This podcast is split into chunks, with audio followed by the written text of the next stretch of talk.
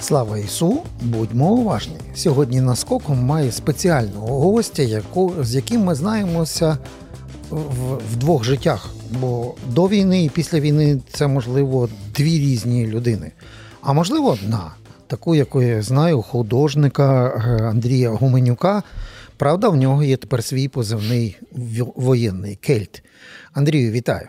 Доброго дня, вітаю Так. всіх і хочу привітати і Святим Миколаєм, і з Днем ЗСУ.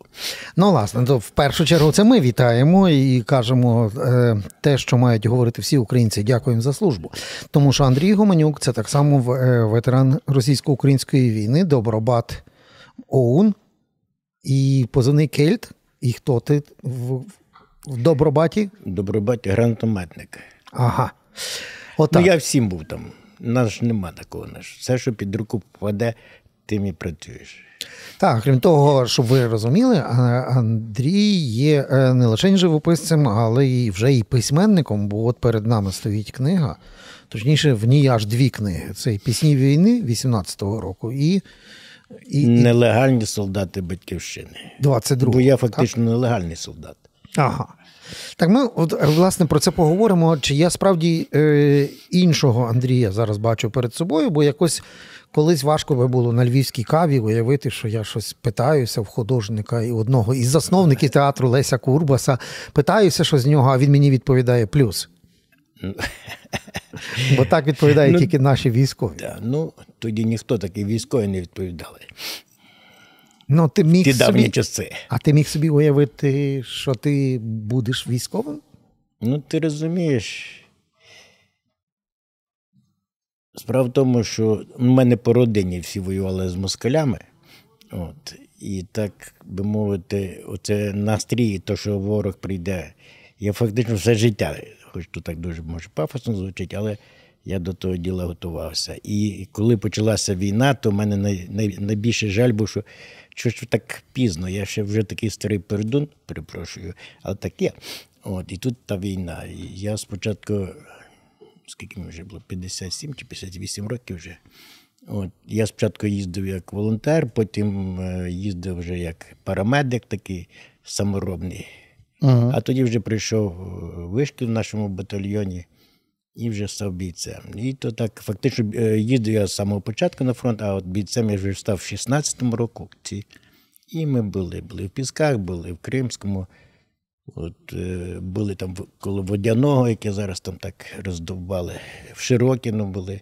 Ну і так кожен. Ну, всі ті роки фактично воював. А коли почалася вже, так би мовити, велика війна, то ми вже в перший день були на базі, потім були в Києві, захищали Київ, потім визволяли Ізюм, потім Київську область. І ти це все так само пройшов. Тобто і київську кампанію, і харківську. І Харківську. Так. Ну, Харківську взагалі було смішно, бо ми ж е, нелегальні, фактично. Ну, добро, добробат, коли тоді, так би мовити, зачищали, я то так називаю добробати, тобто їх легалізували. Так, і ніби інкорпорували в Збройні сили. Ну, так. це фактично для мене це було знищення добробаття. Чому?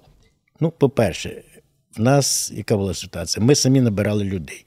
У нас були свої командири, у нас були свої бази за підготовку. Потім все це пішло під ЗСУ чи МВС, от як Азов пішов під МВС. І фактично нас вже командирів своїх, наші командири, так, хто не має вищої освіти, то ну, такі всякі.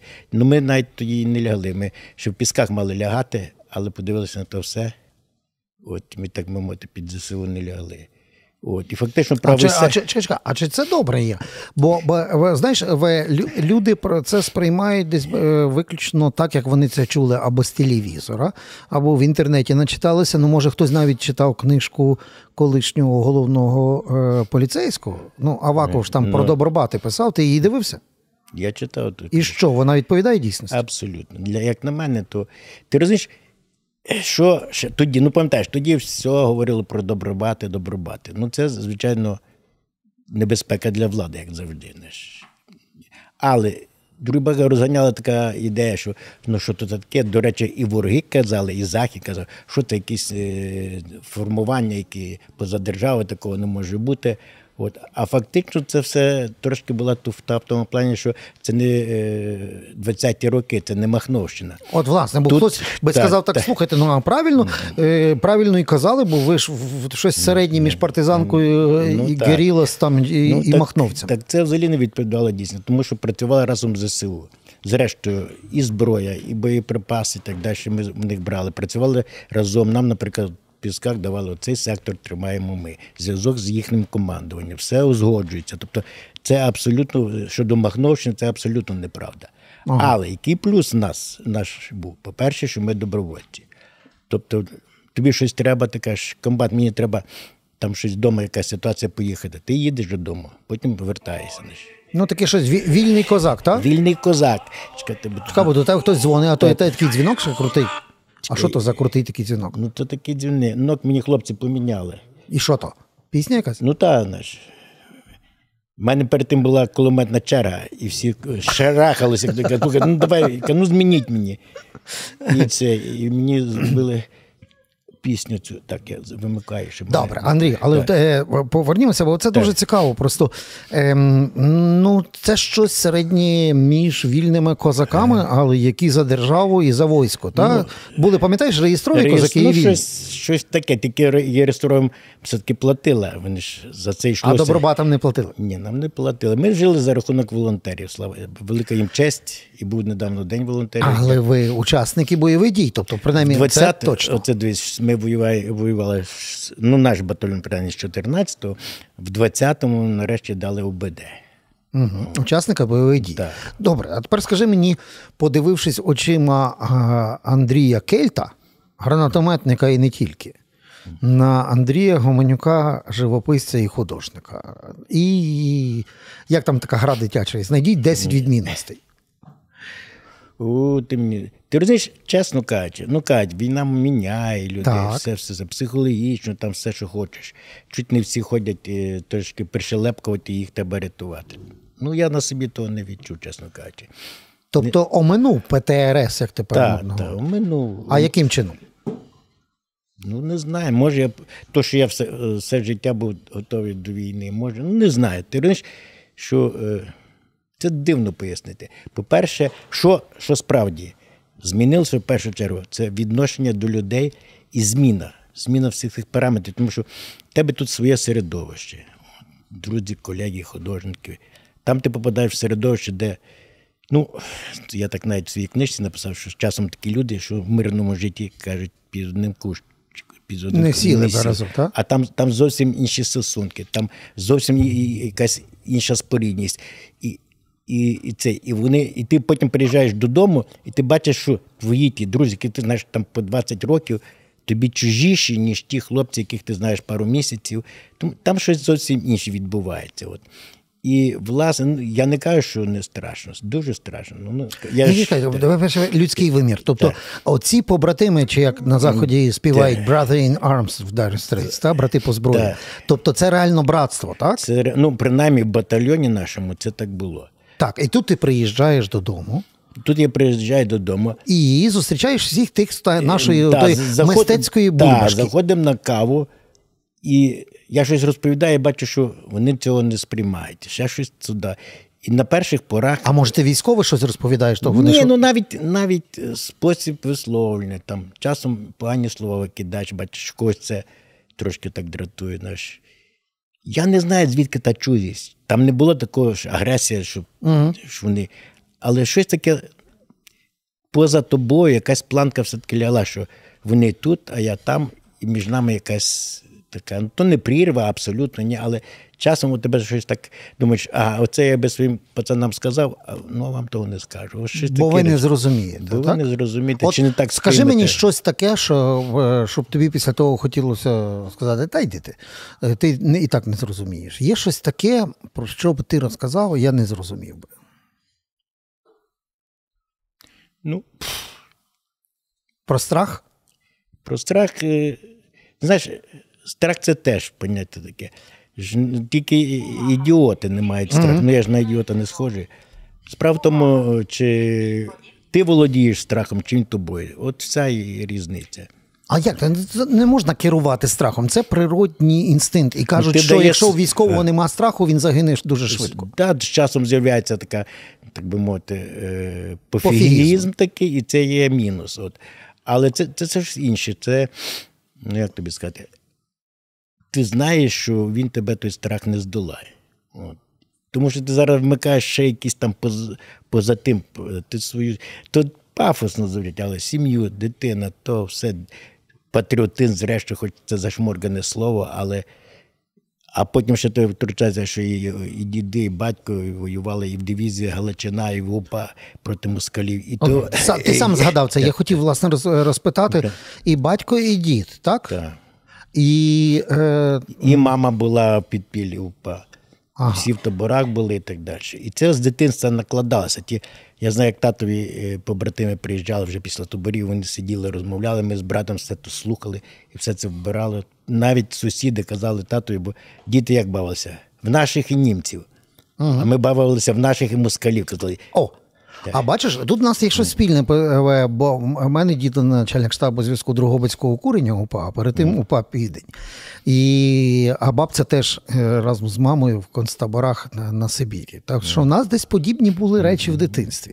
Це означає, що ми підійшли до цієї точки зору, коли от почалася повномасштабна війна, чи справді ось ці всі совєтські люди, які жили поряд з нами, усі ті, які стали хахлами, е, забувши свої, що вони були українцями, що надійшов цей час, коли вони нарешті е, нас, от, внуків і дітей УПА, зрозуміли. Коли вони зрозуміли, що УПА – це не банд формирования, которые мешали учителю из Луганска обучать пістішков е, о во Львовській школі. Тобто дійшло це реально до тих людей. Що таке ОУН, що таке УПА, що таке ця національно-визвольна боротьба на тлі Другої світової, коли це їх називали армія приречених. Ну що вони могли зробити проти СССР? Але це були супербійці.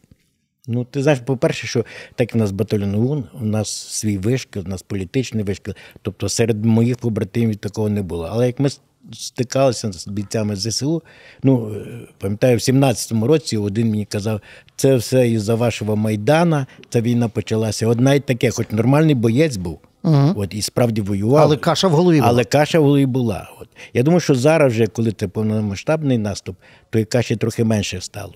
Але все одно, ти розумієш, це е, такі речі, то я завжди, от там на фронті, я просто борюся за мову желізну. За мову. За мову. Ну, це ж знаєш, зараз це дуже Я сильно знаю. підсвічено зараз тим Це- скандалом Азов Фаріон. Я тому Так. навіть боюся Та про це, запитувати. Це, по-перше, провокація. Я, я е, це, маю не своє відношення до Фаріонки і так далі, але так, форма, е, в якій вона висловилася, дуже погана. Але зміст, по великому рахунку, вона права. Це моя позиція. А і тут ми співпали з е, другом Кельтом в тому, що по змісту правильно, по формі так не можна. Добре, але е, дивись, тут, тут ситуація яка? Поки зараз є спільний знаменник, а спільний знаменник це війна. Воно якось тримається купи. Навіть якщо це є люди, які один одного не зрозуміють, ті, які напередку, чи ті, які тримають е, фронт в кальянбарі е, і в нічному клубі. Але все одно це поки що в межах одної країни, яка під війною. А якщо фактор війни зніметься, то в нас знову буде три різних народа: українці, е, тутейші совки і е, хохлосапієнці.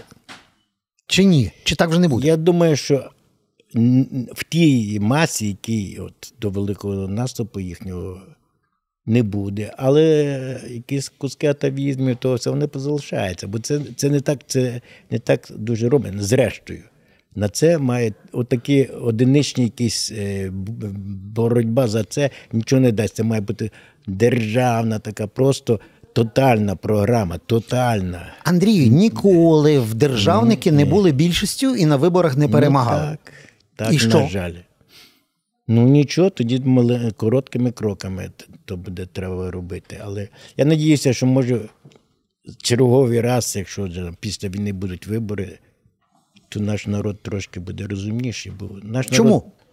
Хіба війна додає розуму? війна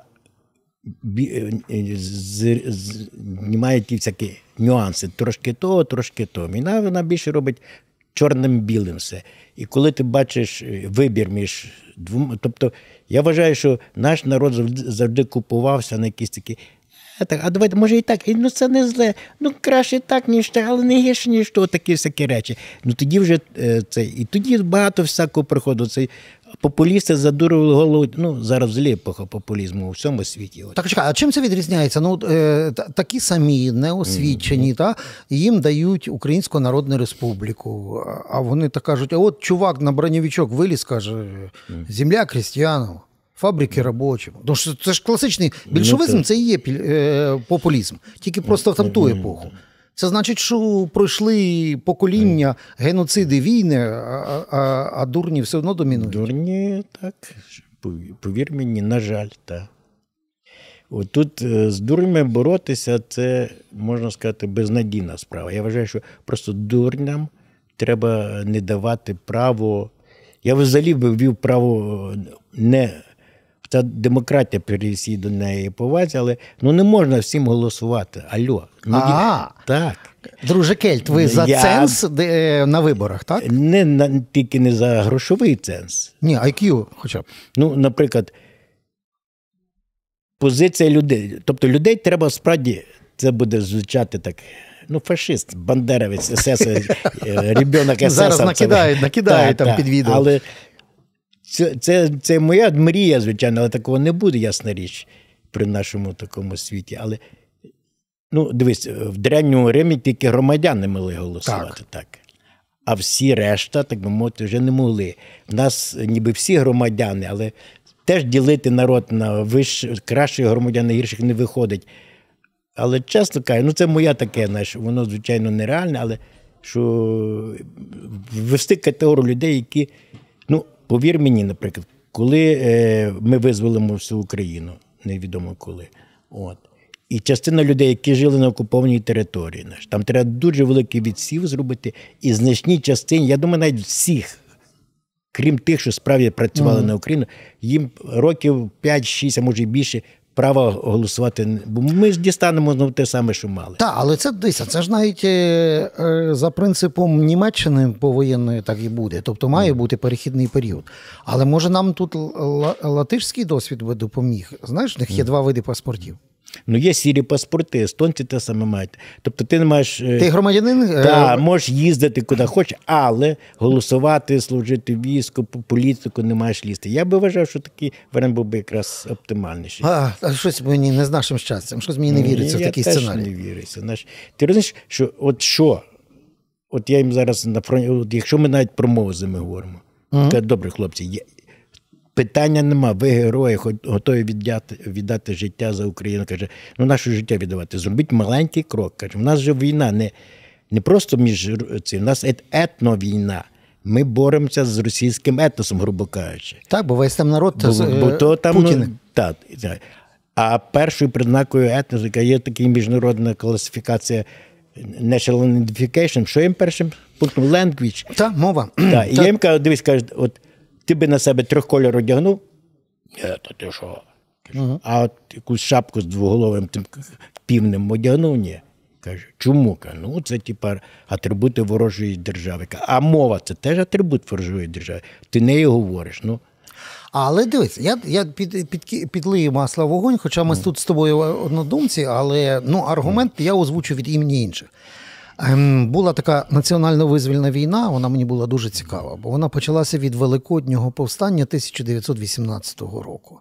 А після того тих, кого не довбивали і в тюрмах, та, вони в Дубліні організували партію і Ірландську республіканську армію, армію. А ця армія здобула незалежність для Ірландії, пішовши війною на Британську імперію.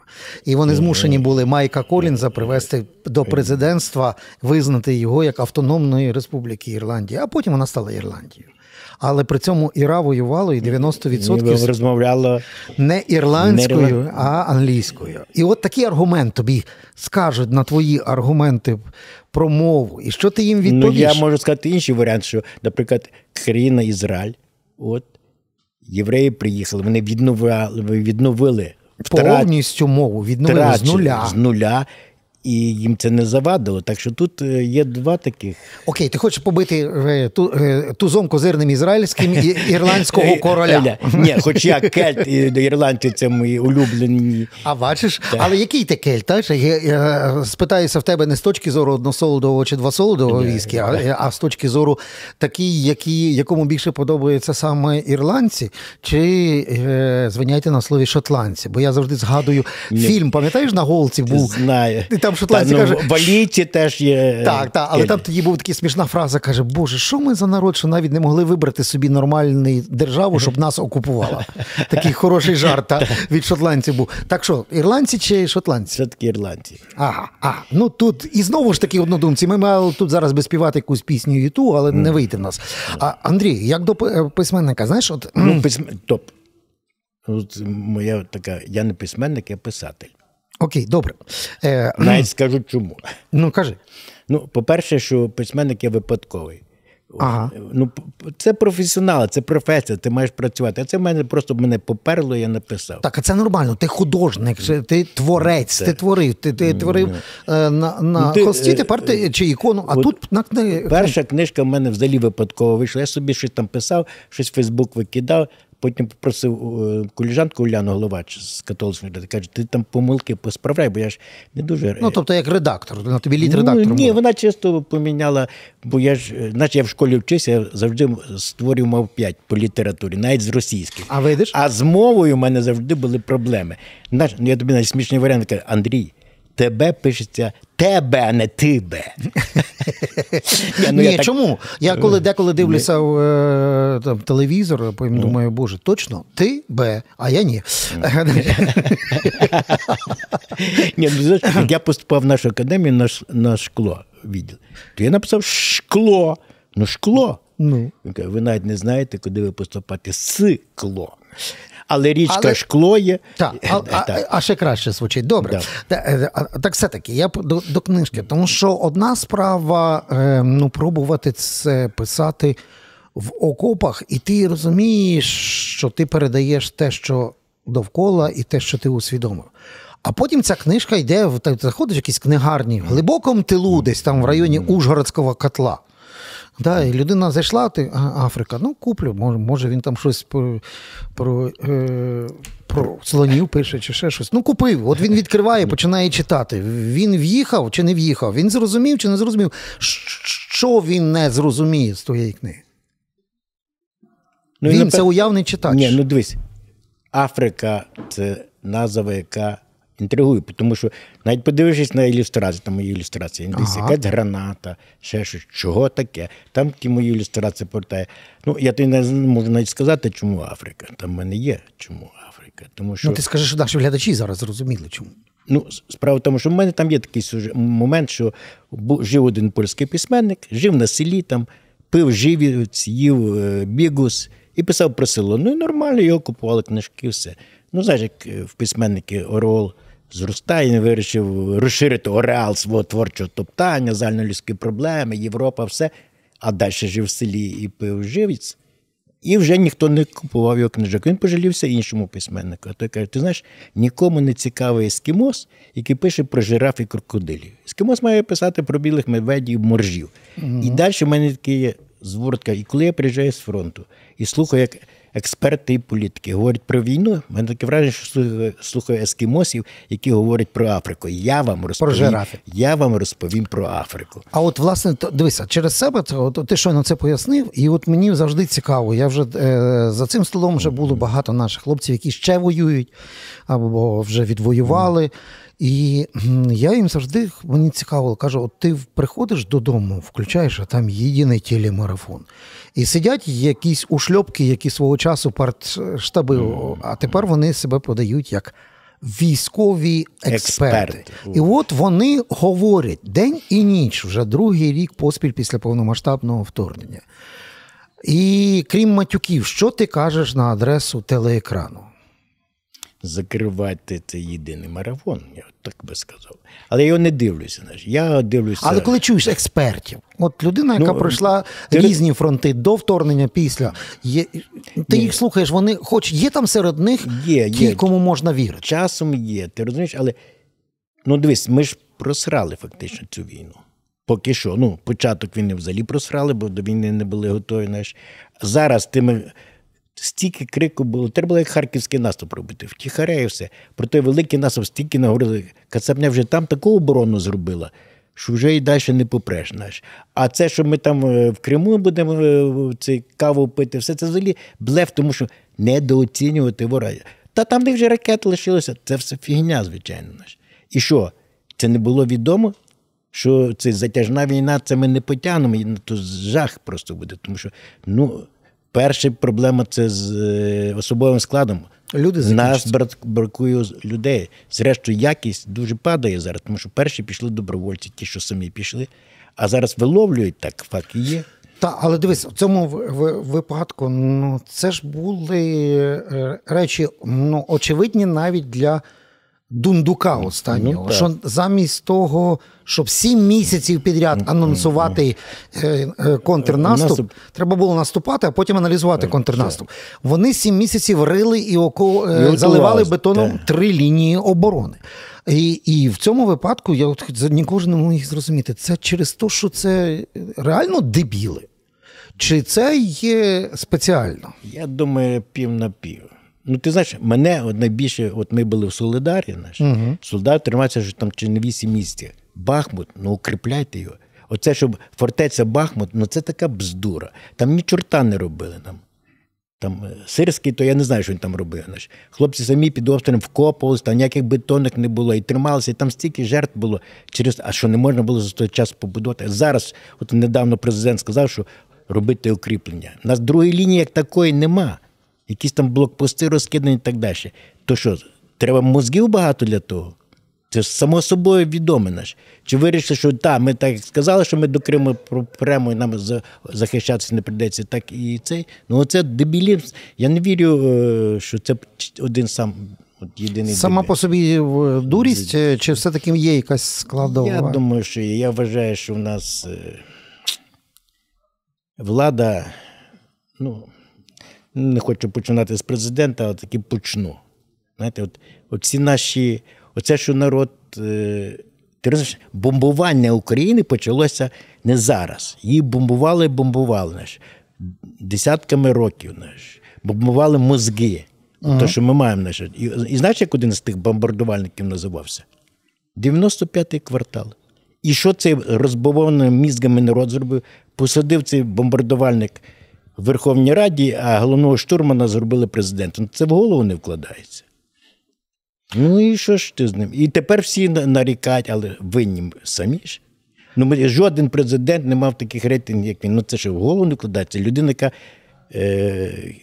повістки рвала і сміялася, яка тут з Майдану лахала, з українців лахала. Ті українці беруть, вибирають президента такого. Я не, не є е, великим сторонником Порошенка, але оцей е, момент, що з двох зол вибирають менше, то треба мозки включати. Нема того питання. Ні, ті, той поганий, той, оце як колись ті проти психи були. Нічого доброго вони не дали проти психи. Навіть в ситуації, а в нашій ситуації нам ще треба дуже довго буде вибирати менше зло з, з двох золів. Дивись, на закуску нашої розмови просто є одна такий момент. От е, ну, інфантильний такий у нас народ з пам'яттю рибки гупі. І ракети бачимо з бомбами не сильно покращують IQ на квадратний метр української землі. Та? Але є така одна фол останньої надії. Це дуже часто чути: от закінчиться війна, хлопці прийдуть і порядок наведуть. Ну, от кого не питаюся, з всіх, хто ще воює, хто вже воював, каже, якщо закінчиться війна, хлопці прийдуть, вони захочуть відпочити мозгами і тілом. І не буде, і їм буде фіолетово, що ви тут в тилах наробили, поки ми воювали. Чи навпаки, е, настільки це все буде дико і незрозуміло, що ви тут витворяєте своїми політичними іграшами, поки ми кров проливали, що вони можуть. е, Швидко рога пообломувати. Два це крайні сценарії я взяв. Чи буде якийсь ще третій може? Я знову думаю, що буде проміжний. Тому Тобто? що, тобто Який? значна частина втомлені. Каліки, ну там жах. З мозгами жах. Значить, їм не до того буде, їм треба буде вигрібати своє життя. От. А частина, от, таких більш е, свідомих і цих, вони будуть вирішувати. Не в плані там е, брати автомати і стріляти, але я думаю, що в нас же все-таки само, так мовити, організація дуже велика. От Майдани це показали. Будуть хлопці самоорганізовувати якісь політичні групи, робити партії, навіть і далі. Може в Ну, нас бути я так, як в Туреччині, вірю. що в, в- е, ветерани Ну, військові так. створять політичну силу, чи нам це ніхто ніколи не дасть? От з цим, що те, що будуть намагання створити, і є люди, які, які будуть створити, і в нас, в нас, е, я так ніби негативно про народ сказав, все є в кожному народі там. І Але, такі, але, такі, і але такі. відсотків 20 завжди знайдеться тих, що власне все просувають. Це решта маса, яка йде е, за цим. Я думаю, що тих відсотків знайдуться, і серед них буде багато військових. І я в це вірю. От. І я ще також вірю, що ну, все-таки ну, не можна сто разів на одні граблі наступати, і якийсь один з тих ударів по чолі трошки мозги комусь справить. Думаю, що це. Що не прийдуть нове могутнє покоління, виявилось жарт, як писав Юрко Позаяк в вірші 1 квітня. Думаєш, закінь, розірвемо ми це коло наступання на граблі і самознищення? Ну, віриться, що таке. Ну, бо ж скільки вже можна. Друже Кельт, за оптимізм, за кінську долю. Ну, власне, дякую. Але хто мав вуха, той все почув. Хто мав очі ще й побачив, підписуйтесь на наш канал ФМ Галичина. А Андрію Гуменюку, позивний Кельт, я дякую. Ну, якщо зараз не малюється, то може щось ще нове напишеться. Я бажаю йому. Андрію, тобі бажаю і малювати, і писати. І дякую за службу. Ну, Ромцю, дякую за таке побажання. От. Дякую. Так що до нових зустрічей. Е, Це було наскоком з Андрієм Гоманюком Кельтом.